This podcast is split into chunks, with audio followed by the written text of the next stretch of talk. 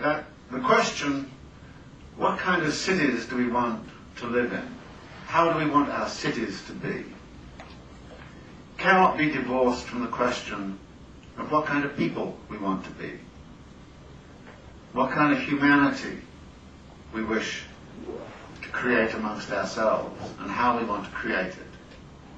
And it is that mutual constitution of the city and who we are and what we are that is something which is, I think, again, very important to reflect upon.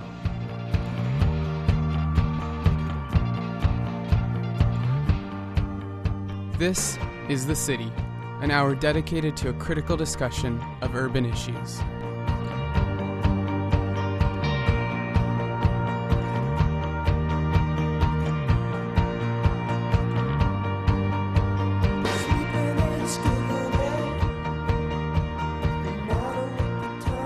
And welcome to the program here on CITR 101.9 FM, CITR.ca, and syndicated on CJSF 90.1 FM, CJSF.ca, and available as a podcast at thecityfm.org. I'm Andy Longhurst, and on today's program, we continue our ongoing exploration of urban economies and the future of economic development in the ongoing series, The Working City. And today, we're hearing from a variety of perspectives on the future of Vancouver's regional economy. Is the city on track to become a resort town with a real estate dependent economy and low wage service sector? Are we on track to become a hub for transportation, technology, and value added industries? And how do highly uncertain times that we live in, economically and environmentally, play into this. That and more on the show. You're tuned into the city.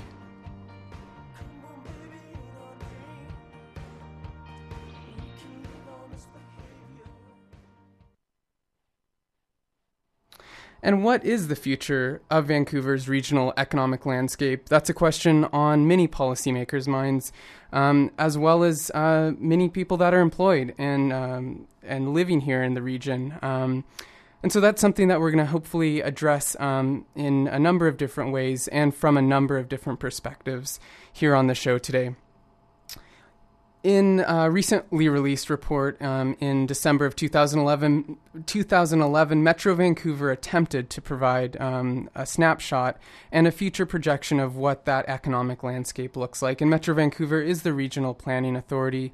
Um, they provide a number of uh, different functions from uh, waste um, management to uh, drinking water, among other services. But importantly, they also provide um, economic um, and regional growth planning as well. And in this report, um, they have provided uh, some indication of where they think the economic um, development of the region is likely to go. And they write that in preparing regional employment growth projections, Metro Vancouver reviewed existing studies and contracted consultant studies to estimate how future employment growth is likely to relate to future population and labor force growth, and how employment within the component industry sectors is likely to evolve in future years. While all studies indicate a continuing shift in employment from goods producing to service industries and continuing increases in technology and productivity affecting the overall employment, the studies provided a range of possibilities for, for change from the current employment profile. And these possibilities range from only modest differences in all employment indicators to significant decreases in the ratio of employment to population, as well as significant changes in the component employment sectors. And so, what they're talking about is that um, their projections suggest that business and commercial services, uh, the fire, uh, finance, uh, insurance, and real estate, uh, retail services, accommodation, food services, and information cultural culture employment uh, will account um, collectively for about 55% of future growth.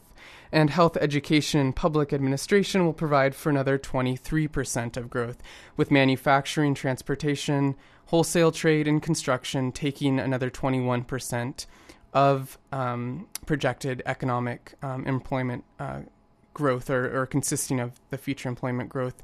And this is looking to 2041 um, for those projections, so a bit out in the future. Um, and then, lastly, to conclude, primary industry taking up the remaining 1% of the projected um, employment snapshot. So, certainly, um, building on a number of trends that we already see, and very much um, what some have called uh, a post industrial landscape, um, where um, the producer services sector and business um, services sectors account for the majority of economic growth. So, with that said, uh, we're going to jump right into um, a panel discussion, and this is uh, from uh, February 2012. And so, on the program, as we continue uh, our ongoing series, The Working City, examining urban economic landscapes, and today looking here at Vancouver, um, we hear from a variety of perspectives um, that of a small um, laneway developer and home builder, an economist, and a politician. And this is a discussion, as I mentioned, recorded in February of this year, 2012. And it was recorded at the 2012 UBC School of Community and Regional Planning Symposium. Thanks for coming to this symposium today and to our panel. Uh, this panel is on global change and local economic development, um, challenges and opportunities for planners. I'm John Chapman. This is Jesse Singer. We're both students at the planning school here, and uh, we're, we're really pleased and excited to uh, have this panel and our panelists. So we're hoping to have a lively discussion looking at some of the challenges that we're going to face um, in, the, in the next few years due to some global changes, um, things that, that Tony and Bill touched on uh, earlier this morning. Um, we're looking at some opportunities and challenges that we'll have uh, in creating a vibrant and resilient and local economy in the region and the province. Um, we're to draw on the experience and expertise of our panelists. We have uh, Bryn Davidson from um, Dynamic Cities uh, Project and also Lanefab Laneway Homes. And we have to his left Marc Lee, an economist with the Canadian Centre for Policy Alternatives, the co-director of the Climate Justice Project, and the chair of the Progressive Economics Forum. And on the far left, or your right, uh, we have Shane Simpson, who's the MLA for Vancouver Hastings. Uh, before being elected to office, he was the Director of Policy for Smart Growth BC. He's been chair of the Vancouver Planning Commission and instructor at SFU, among other accomplishments. So thank you all for coming, and we're looking forward to uh, hearing what you have to say today. the 2012 SCARP Symposium is um, focused around the work of our retiring professors, uh, Tony Dorcey and Dr. Bill Rees. Tony has been a strong advocate of SCARP's focus on sustainability, and he's encouraged all of his students to use this as a focusing principle uh, in our work and our practice. He sees planners as uniquely positioned to work comprehensively and across disciplines to advance the principles of sustainability. We like to use that as one of the focuses for our uh, panel today. Uh, Bill Rees uh, clearly communicates to all of his students the challenges that are going to, that are facing us and will face us uh, in the future if we do not recognize and adapt to um, issues such as climate change and resource and energy scarcity. Uh, he continually works to make sure that we are all aware of global environmental trends and how they relate to socioeconomic development. We'd also like to use that as a focusing principle for this panel. So we're thinking about the uncertainties inherent in planning um, in coming decades. Uh, we're looking at a world of peak oil and energy scarcity, climate change, um, and sort of uncertainty in the global economy. And we'd like to consider what economic development policy might make sense in uh, the region and the province. Um, what discussions should we be having? What discussions are we having? Uh, and what innovative ideas are we, are we missing? Um, in BC, we have seen a shift away from a manufacturing base uh, as we pursue uh, service sector employment. Um, and uh, today there's a discussion around the economic future of the region, looking at the Port of Vancouver uh, as the main driver. Many people believe that this will be a transportation hub um, and will be moving uh, goods and resources in and out Other people might see Vancouver as a sort of Vegas North or a resort community uh, that will increasingly depend on tourism and real estate investment. Um, in the city of Vancouver, we have a municipal government that is strong on green jobs and clean technology, biotechnology, and high technology. Um, we here today were interested in looking at, at uh, other, maybe less obvious scenarios uh, for Vancouver, and we're looking to talk about the interplay between uh, peak everything and Vancouver's place in the local and global economy. So we're going to turn it over to the panelists. Each panelist will give a brief presentation uh, before we get into discussion. Uh, and the panelists have been asked to consider the following question when preparing the presentation. If you could implement one strategy or policy tomorrow that would move BC towards a low carbon, resilient economy, what would it be? So, Bryn, I'll let you lead us off. Thank you. Thanks. So I'm, I guess I can stand up. I'm Bryn Davidson. Um, I come at this, these issues from two sides. Uh, I do consulting work around peak oil, climate change, and urban planning on one hand, and on the other hand, I have a design and construction company that's working locally to create green buildings. So I have an interest in the big picture and then how that gets implemented on the ground. So, in terms of peak oil and climate change, I really look at those as being integrated into something that I call the energy transition. They're the things that are going to be basically forcing us to move away from cheap fossil fuels and the underpinnings of the fossil fuel economy. So, the next slide. I think it's important when we're talking about those two issues that we're very clear about the ways that they are uh, common and the ways that they are distinct. There are many things that we are doing in regards to, uh, in response to peak oil, like tar sands, uh, shale fracking, uh, a lot of biofuels and other things that are very bad for the climate. But we're doing those because of our concerns about the economic need for liquid fossil fuels. On the other hand, there are many things that we're doing on the climate side, planting trees as carbon offsets and other things like that, that do absolutely nothing to reduce the oil dependence of our local economy. And so what we find is that when we look at the intersection of those two things, there are things that we can do that, that do reduce emissions and also reduce oil dependence. And so I think that those are the things that, one, we're going to be forced to deal with first, but they're also the kind of, uh, I'd, I'd call them the high priority areas that we really need to be looking at changing the way we do things. And so that's, you know, land use, planning, transportation. You guys are really right at the center of the intersection of those two major issues. Uh, this chart I find fascinating. What this is is vehicle highway miles traveled in the U.S. That's where the data is from. Starting in uh, mid 80s, going up, up, up, up, up, up, up, until right about here. So this is basically the whole history of the sort of contemporary environmental movement. And as people are talking about environmentalism and climate change, people just keep driving more and more and more. Until we started getting expensive gasoline, we hit about $100 a uh, barrel gas, and then we had a major recession.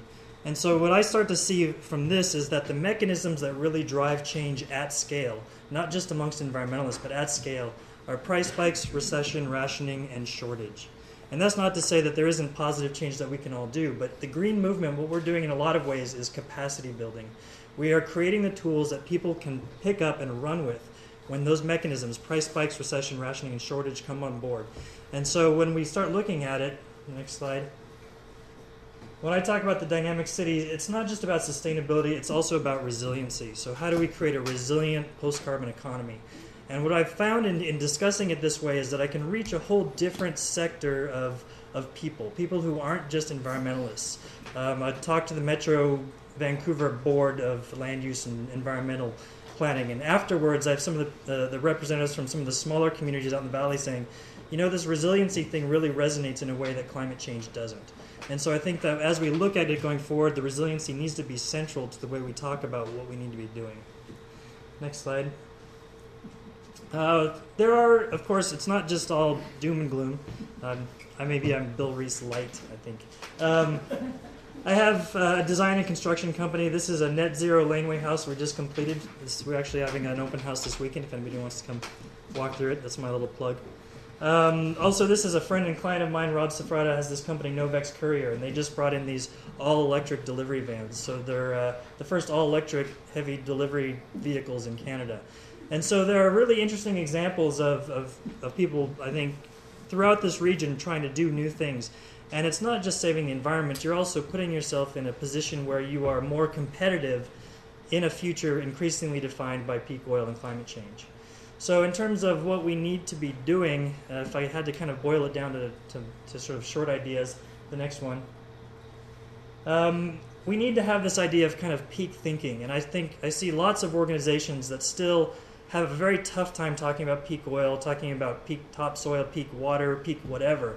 This idea of resource constraints and that the, the century coming up is one increasingly defined by resource constraints and how that affects the way we, we think and do everything is critical. So if we we're going to do something, I think we need to explicitly acknowledge peak oil and some of these other things.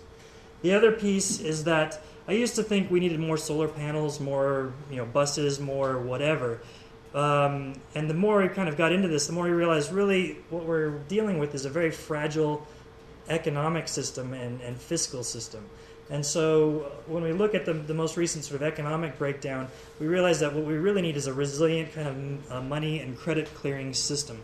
Because those same things that really drive change at scale, price spikes, recession, they really make you want to all of a sudden ride the bus instead of driving your car. At the same time, they're really damaging our ability to buy smart cars or buy solar panels or whatever else. So, in this kind of turbulent change model that we're looking at, we need a much more resilient uh, net money system. So, that's uh, just, I guess, the last one. That's it. That's my five minutes. Thanks.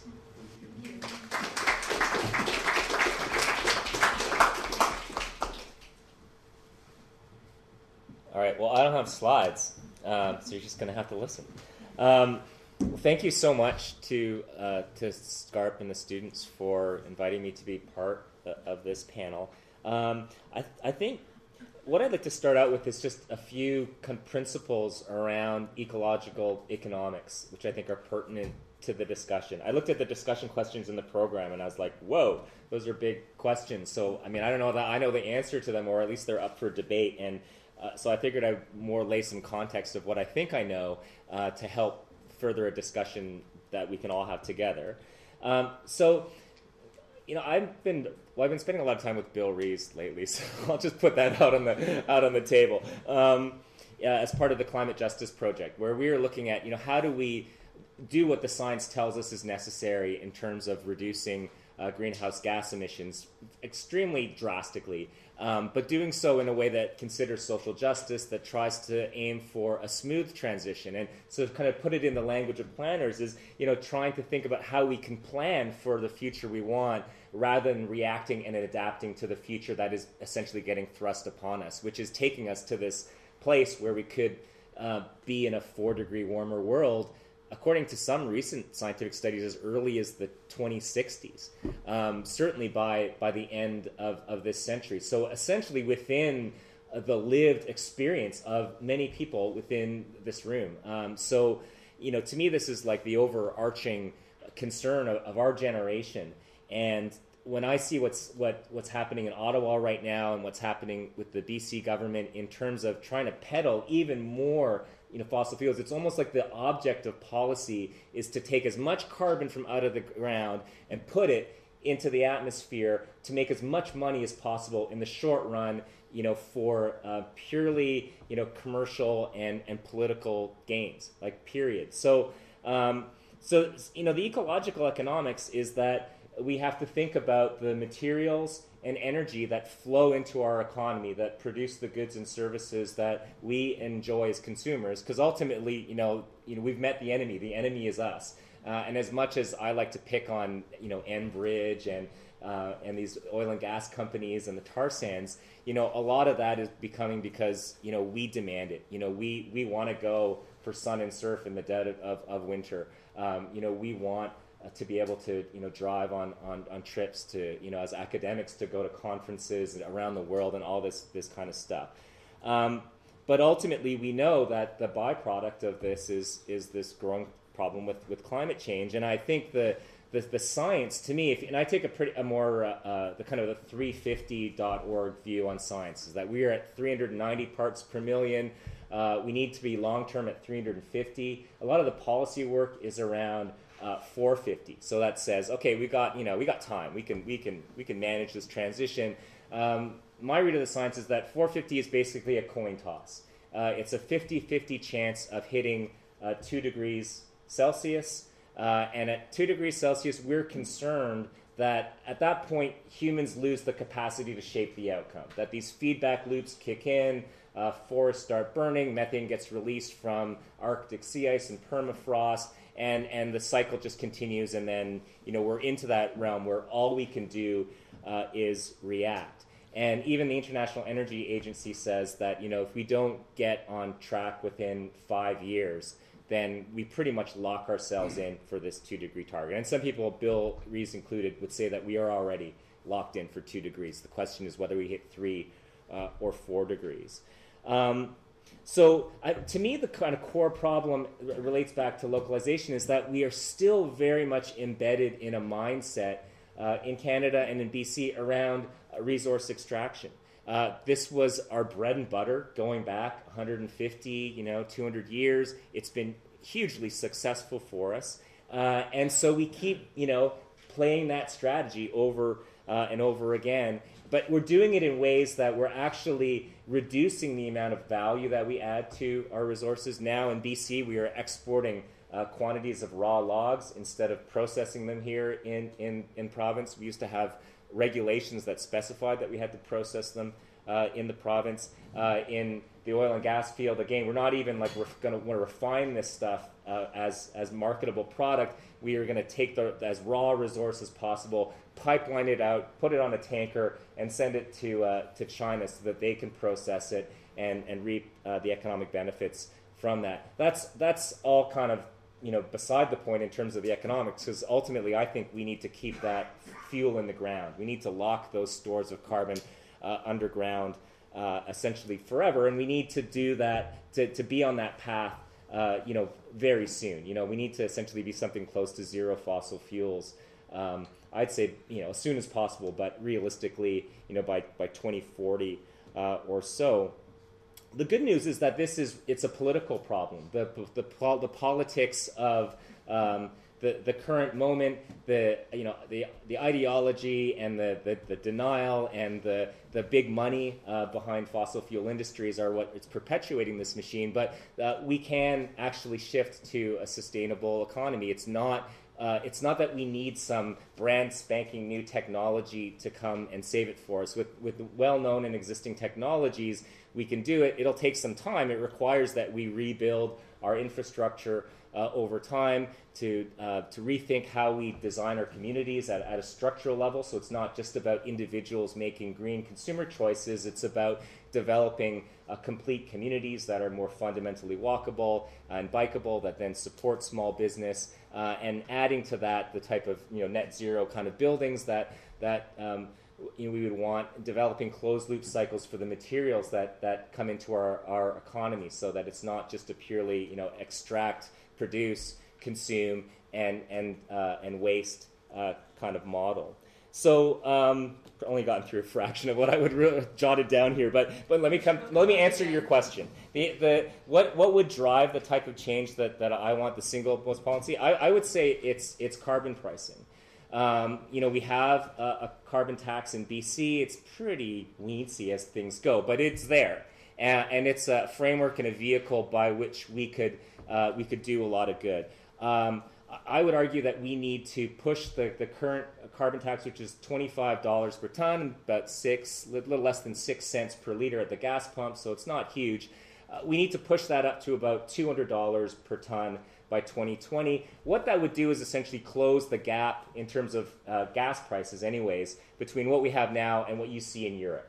So it's not like we're talking something out of the realm of human experience. Um, what that would do would generate essentially billions of dollars that would be able to fund building retrofits, uh, investments in public transit, uh, green jobs programs, uh, conservation measures in forests. Uh, all of the things that we need are essentially available there. Uh, it would also, we'd have to take part of that money and just flow that back to low income households so that they are not um, adversely uh, impacted by it. But nonetheless, uh, this is you know multi billions of dollars that we need to reinvest in our infrastructure, while at the same time increasing the cost of emitting fossil fuels. Because the key problem we have right now is what's called cost externalization. The price we pay when we use fossil fuels does not reflect the full costs uh, of, of production because it's imposing costs on people who live in the global south, on future generations. They're going to have to pay those costs down the road. And if you look at measures of what they call the, the externality or the social cost of carbon associated with that, you know, it's, it's anywhere from, you know, $200 per ton all the way up to maybe up to as high as $1,000 uh, per ton. So we need to get on that, that track. And this measure actually sort of makes those the price you pay uh, come closer to the cost. So basically, it's it's a win-win across all of these different things. Huge challenge to the fossil fuel industries because basically we need to decommission those industries, and there are trillions of dollars of assets uh, invested in those industries right now. So there's a lot of inertia we have to overcome, but it's kind of like a, the housing bubble we went through uh, a few years ago. Uh, it's it's not sustainable over the long run. Uh, there's a whole bunch of other things you would want to do in terms of public investment and regulation, but I think the core driver of the change we need to have is uh, is carbon pricing. So I'll leave it there, um, and we can raise other stuff in the uh, in the break. Thanks. Thank you. Great. Uh, thank you very much for the uh, invitation to come and uh, spend a little bit of time. And I, I uh, it's a topic I haven't had uh, uh, spent as much time thinking about since I got elected in 05, but it's a topic that I now probably am thinking about more and more as we look into the future as to how we deal with a number of issues. So, um, when I was thinking about this, I was thinking back to the time that that I've kind of watched the debate, and I'm going to take a little bit more of, I think, a practical approach to some of this. Um, uh, I think back to the debates that we've had around this. I think back to my time when I worked at Smart Growth, uh, and um, all of the debate and discussion we had around community economic development and, and the notion of community economic development about developing complete communities. I think about how we engaged um, some of the people who were uh, at that time, particularly impressing that movement. People like Richard Florida, who were talking about uh, how to how to create economy and the creative class and those things. The whole smart growth movement. And the more I thought about that, and I know we started to be challenged when I was uh, involved in that, and we were challenged um, by people in the United States who were reacting very negatively to, to that movement. And and the reason that they reacted negatively, it largely came out of the inner cities, the black inner city cores uh, who saw the smart growth movement and much of what that was about in terms of how we develop our cities as, in fact, being a fairly elitist approach that ignored the poor uh, and that looked at people who were middle class waking up to the reality that, uh, that Marc talks about, about climate, about uh, the future, and saying, I better do something about this because these are things I can't insulate myself from. We need to deal with these. But they ignored the poor and they ignored those communities. And I know we reacted in Vancouver, and that's what actually generated the smart growth movement starting to have a conversation about the issue of housing and starting to think about smart growth in a social context as well as an environmental and economic context. And so that was a positive thing. But I think that that underlies a lot of the reality we have. Um, one of my favorite thinkers on these issues uh, made a comment to me uh, one time, Patrick Condon, who, uh, who made a comment to me uh, in, in, a, session we were having where we were talking about how to move forward um, on some of these issues. And as he said, you know, when you talk about climate change and you talk about solutions to that, the reality is this people are not going to respond to many of these grand notions, to many of these notions about radical change in policy, when they're not sure how they pay their rent and how they put food on the table. And that we need to deal with those issues um, as equally important to dealing with the issues of how we deal with climate and our environmental future. So, I want to talk a little bit about what I think it means in our region. Uh, for the lower mainland and that, I think, and, the comment uh, uh, that was made, uh, I think the key to our region in economic terms is transportation. And transportation drives what we do, and the port drives what we do. Uh, we know that uh, the port is growing. Uh, they have a new plan in place for 2050. Uh, they're going to expand dramatically. Uh, there's going to be a lot of pressure created by that for the trucks that it puts on the road, for what comes out of Deltaport, for the impacts on Burns Bog, uh, for the debate about how we expand uh, our rail systems. But the reality is this the port is going to be the economic driver, I believe, of this region for a period of time to come. So, part of the challenge for us is to determine how we build that relationship with the port. Uh, and of course, as a region and as planners, um, as a province for that matter, we have a limited ability to influence the decisions of the port because they are autonomous and independent. And while they've, over the last number of years, recognized the need uh, to engage uh, jurisdictions uh, in a more meaningful way, they have no real obligation to do that. And at the end of the day, they will do what they choose to do. Uh, and only the federal government, in fact, and the Minister of Transportation, I guess, at the federal level, uh, can, can change their mind uh, if they're uh, persistent about it. Now, the port, to their to their credit, is changing. I think back to a few years ago, and one of the things that I was involved in was stopping a concrete batch plant in our neighborhood uh, from going ahead. Uh, but to that point, and that goes back a number of years, the port never had a planner on staff. They didn't have a planner. They now have a planning department, which is a good thing. Uh, and those are folks, and they have people whose responsibility is to engage community. So we need to look at the effect of the port, and that's a key piece of transportation I think we're going to move forward. The other key piece of transportation, of course, is going to be how we move people. And we don't, it, it's a very significant investment uh, in how we move people, but we need to find the dollars to do that. And certainly the conversation around uh, ending the neutrality, uh, revenue neutrality of the carbon tax, and investing those dollars, and that's probably not going to be enough money, but using that as a base uh, funding source to begin to develop, uh, particularly south of the Fraser and, and out into the Tri Cities area, beginning to develop increased transportation, taking us out to Chilliwack and such. We're going to need to do that, and we're going to need to do that very soon. And it's going to be expensive, but it is going to have to do, but that's going to be part of our obligation uh, to do that.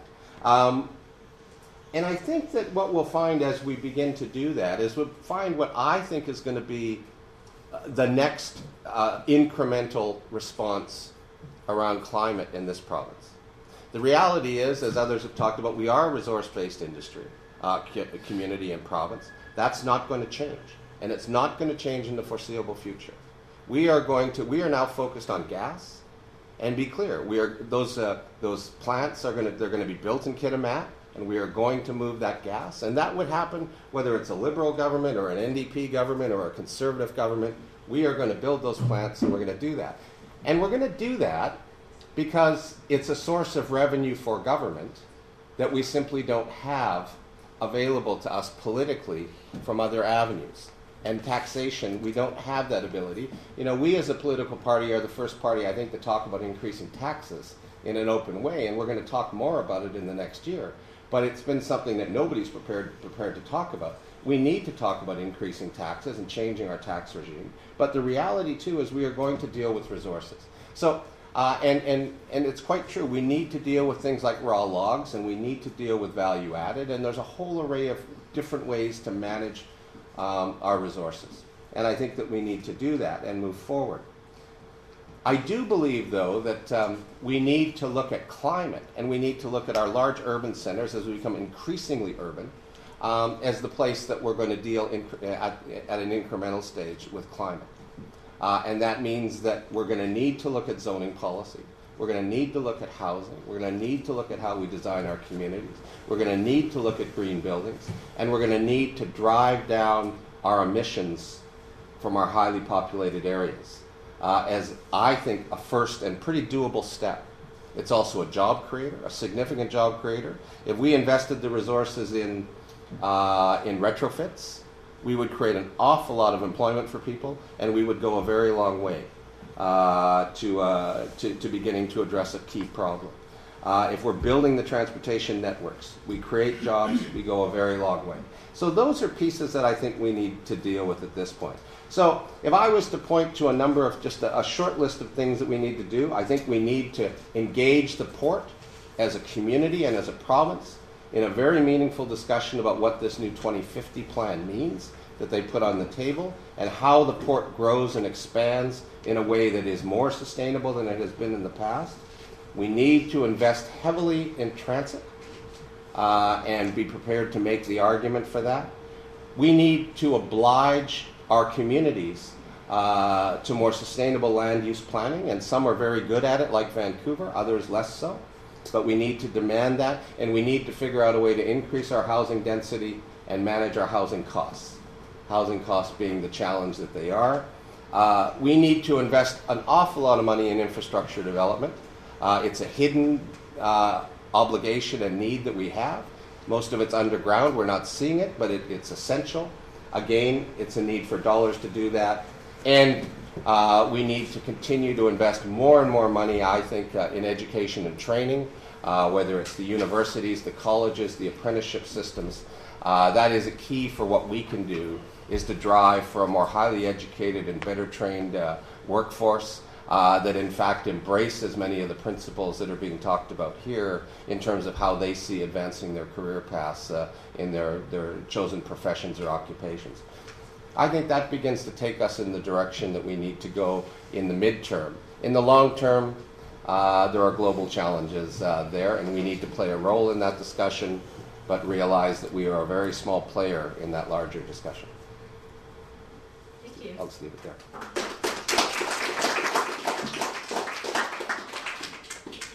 We have a, a couple of discussion questions that we put together to help kind of guide um, our but we also wanted to leave a bit free flowing. I think just based on what all of you have outlined there, there are some points of contention already coming up, and I'm sure Marc probably wants to respond to some points, but we'll get to that.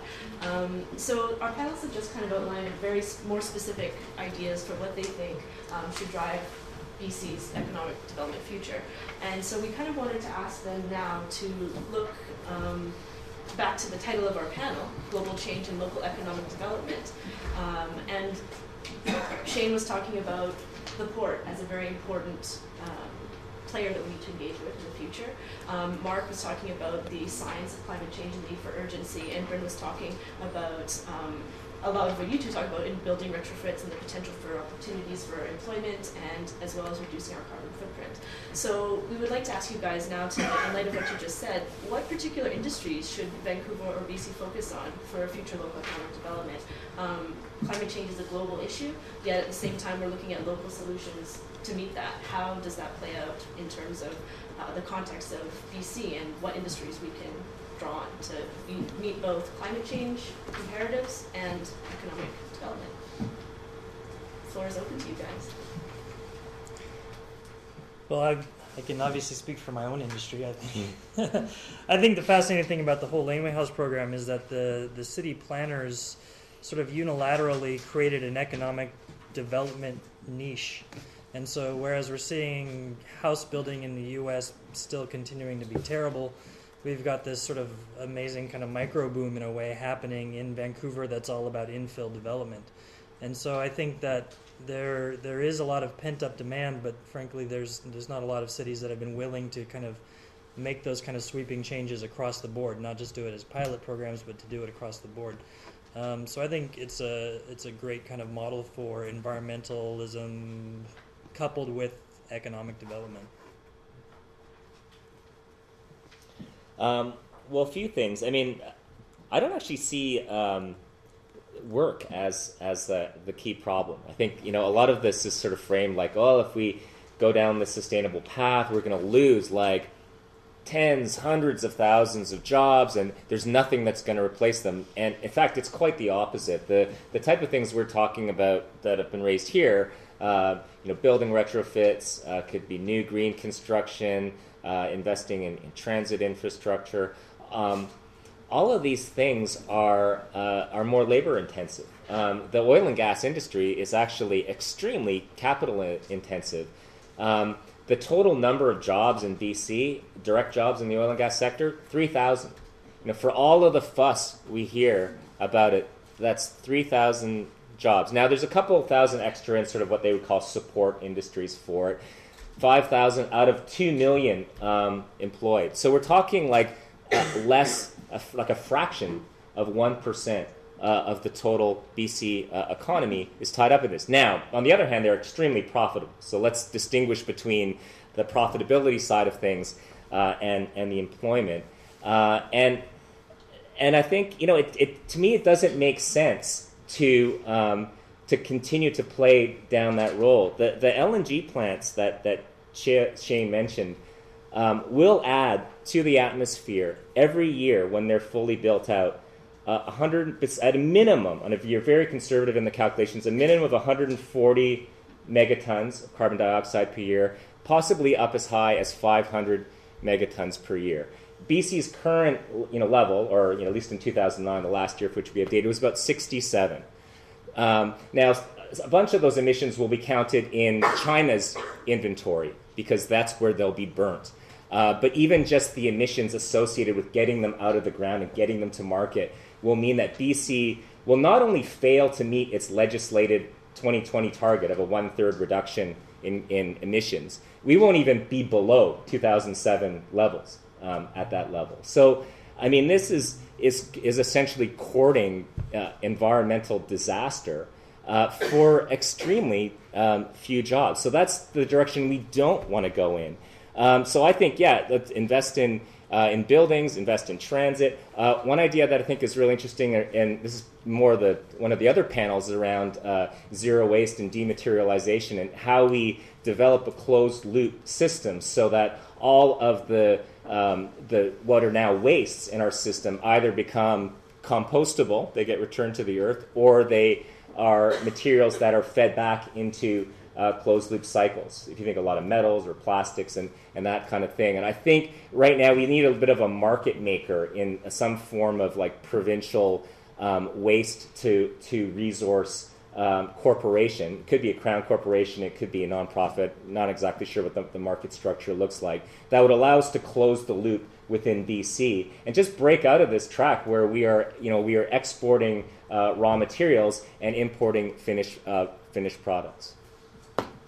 A couple of things. Um, first of all, I, would agree with Bryn. I think that there's a significant investment to be made in uh, in looking at uh, at particularly at, at, at, green buildings, at new construction models, at, at new technologies, at how we do that, and on creating the expertise and the skilled workforces here to be able to do that work.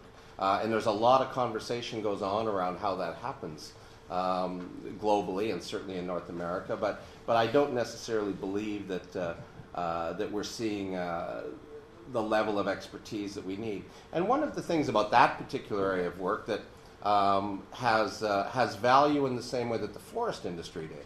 Uh, is unlike, and this is where I, I, would agree around sort of some of the oil and gas, where the oil and gas essentially sits in the peace country, and the jobs are largely generated there or at wherever the distribution is, whether it's Vancouver or it'll be Kitimat, but the jobs largely sit there. The forest industry, the jobs are in every community across the province. Uh, there was a mill, uh, there were support services, there were loggers. So throughout, so you distributed the jobs throughout. The ability to do the kind of retrofit work that's been talked about to rethink how we design buildings and how we improve our existing building stock allows us, I think, to create those jobs uh, as well. So I think that that's a pretty important piece. Um, in terms of, uh, of the, in, the oil and gas industry and resources, uh, I think, uh, and this is where I, I disagree, I don't disagree with the point that Marc makes that the impact of resource extraction on climate is very significant. And LNG, well, it's not oil, is still very significant. And depending on how we take it out of the ground, how they power those plants out of Kitimat, um, it's going to increase uh, our, our emissions. I don't think there's any question about that. Um, the question is, can we mitigate that? We are a resource based economy. That is not going to change in the foreseeable future. And to believe that it is going to change in the foreseeable future is simply a myth.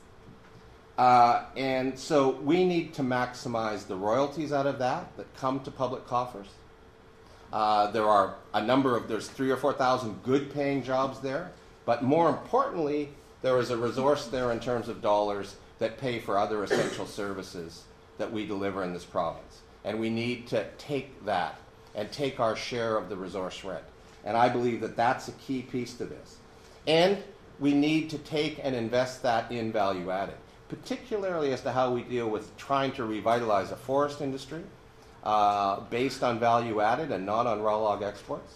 Um, but we also need to take that royalty as it li- relates to LNG.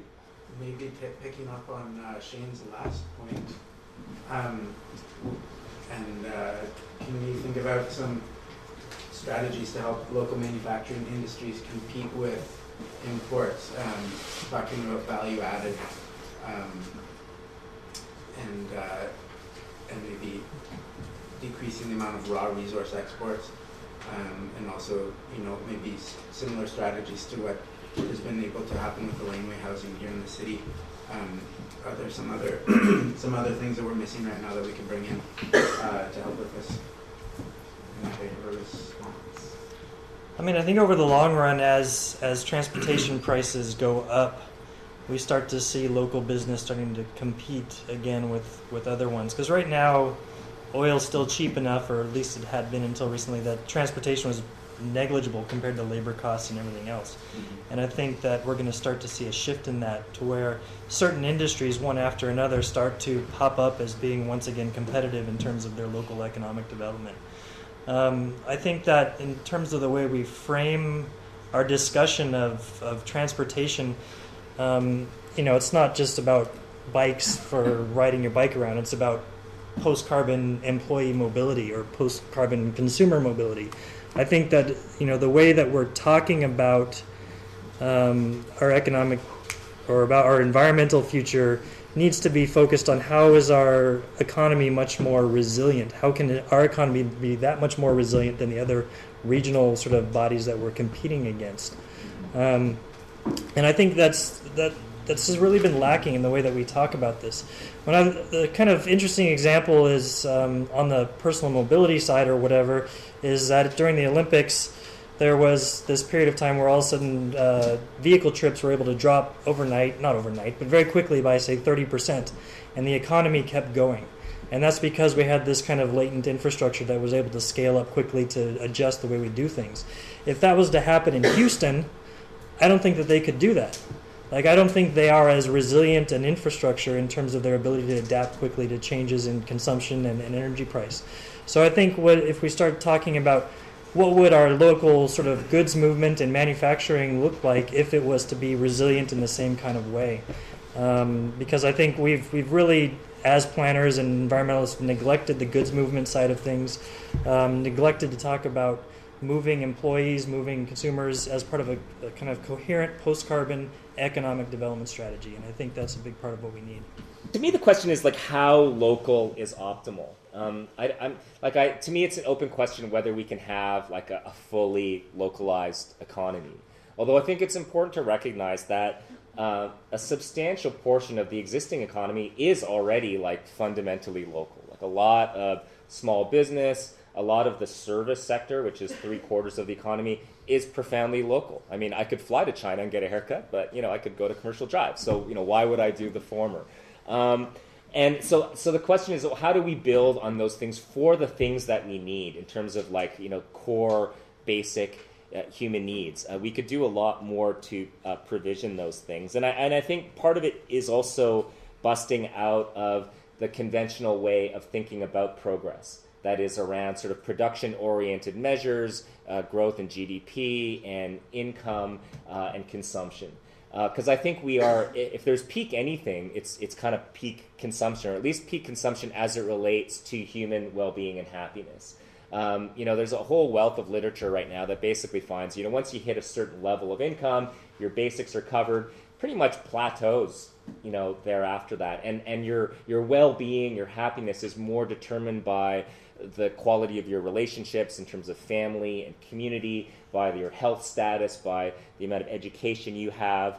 Um, full employment matters a lot. Uh, being unemployed is really devastating to uh, human well-being. But but we could also um, envision worlds where we have better work-life balance, uh, and and that there's more broad-based sharing of the work that needs uh, to happen. So I think that is a fundamental re-anchoring that we need to have. Um, I, I, think the, um, the, the, there's a lot more prospects for uh, cooperatives uh, and sort of sharing economies Um, you know, we're already seeing, uh, you know, well, we're on the verge potentially of bike sharing networks in BC, car car co-op. There's a lot of really good examples. I think we have a really strong asset in the in the credit union system uh, in BC that insulates us to some extent from the the vagaries of the sloshing of, of international financial flows. Uh, so that is, is really important. But for me, that the trickiest thing to get my head around around you know local economy is like the really sophisticated high tech goods that we consume, which are predicated on like super economies of scale, far far greater than the four million people we have here in BC. Like like it wouldn't make sense to locate. Uh, uh, an iPad manufacturing facility just to service the BC market, or if it did, it would, it would the, the cost of them would be you know much much more expensive than we are accustomed uh, to pay for.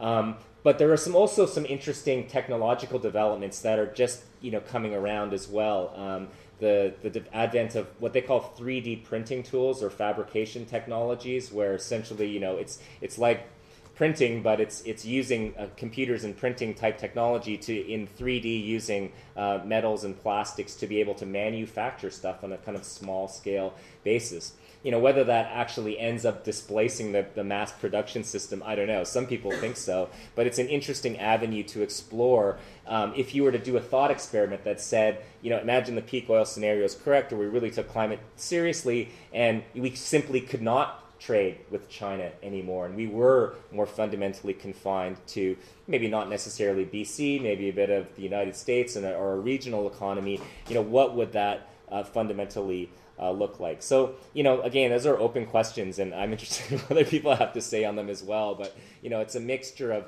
thinking about what the good life actually is uh, and then how we go about producing the stuff that we need to fulfill it. And that was a discussion, uh, panel discussion recorded in February of 2012 at the UBC uh, School of Community and Regional Planning's uh, annual symposium. And that panel discussion was looking at the future of the regional economy here in Vancouver. And as Marc Lee mentioned, um, that last speaker, um, about cooperatives and, and realizing um, alternative ways uh, to structure economies and uh, ways that we can be productively employed, um, but not necessarily confined to the same structures um, that we've um, uh, been using or, or been confined to for so many years. And uh, in that, we're going to be looking at the cooperative, um, the worker owned cooperative, as a potential um, structure or arrangement um, as we look at urban um, economic geographies and economic landscapes uh, around the world. And um, that's going to be in an upcoming edition of our ongoing series on urban economies. And this ongoing series is called The Working City. And you can find uh, the first um, part of this series at thecityfm.org, as well as a full archive of past uh, podcasts. So check that out. That's again www.thecityfm.org. Check us out on Facebook, The City Critical Urban Discussions. In addition to that, on Twitter with the handle The City underscore FM and uh, stay in the loop. Uh, keep up to date on what's going on, everything urban, both uh, with a Vancouver focus and beyond. And uh, this kind of comes to the end of the show. We're going to wrap it up. Um, thanks so much for tuning in. Again, this has been another wonderful edition of The City here on CITR 101.9 FM, CITR.ca, and syndicated on CJSF 90.1 FM, CJSF.ca, and again, thecityfm.org. We'll be back next week with more critical urban discussions. Have a great week. Listen, if they're so hot, how come they're not tearing up the charts, babe? Because you never play them, babe. At CITR, our hosts choose the music they play. That means our charts actually reflect the tastes of music lovers, as opposed to focus groups. So if you want to know what's really tearing up the charts, get your hands on a copy of BeatRoute or Discorder magazine, or go online to CITR.ca. CITR's charts are based on actual spins motivated by actual preference. No payola, no marketing, just good tunes. Refreshing, no? With the vast amount of changes happening in the world, it's almost impossible to get a clear picture of what's really going on. We are trapped within the logic of capitalism, leaving us unable to imagine what comes next. The Extra Environmentalist brings the perspectives of people who can see the whole picture and are ready for whatever comes our way. Tune in to the Extra Environmentalist every Wednesday from 2 to 3 p.m. on CITR 101.9 FM. This is the viewpoint that makes all places the same to you?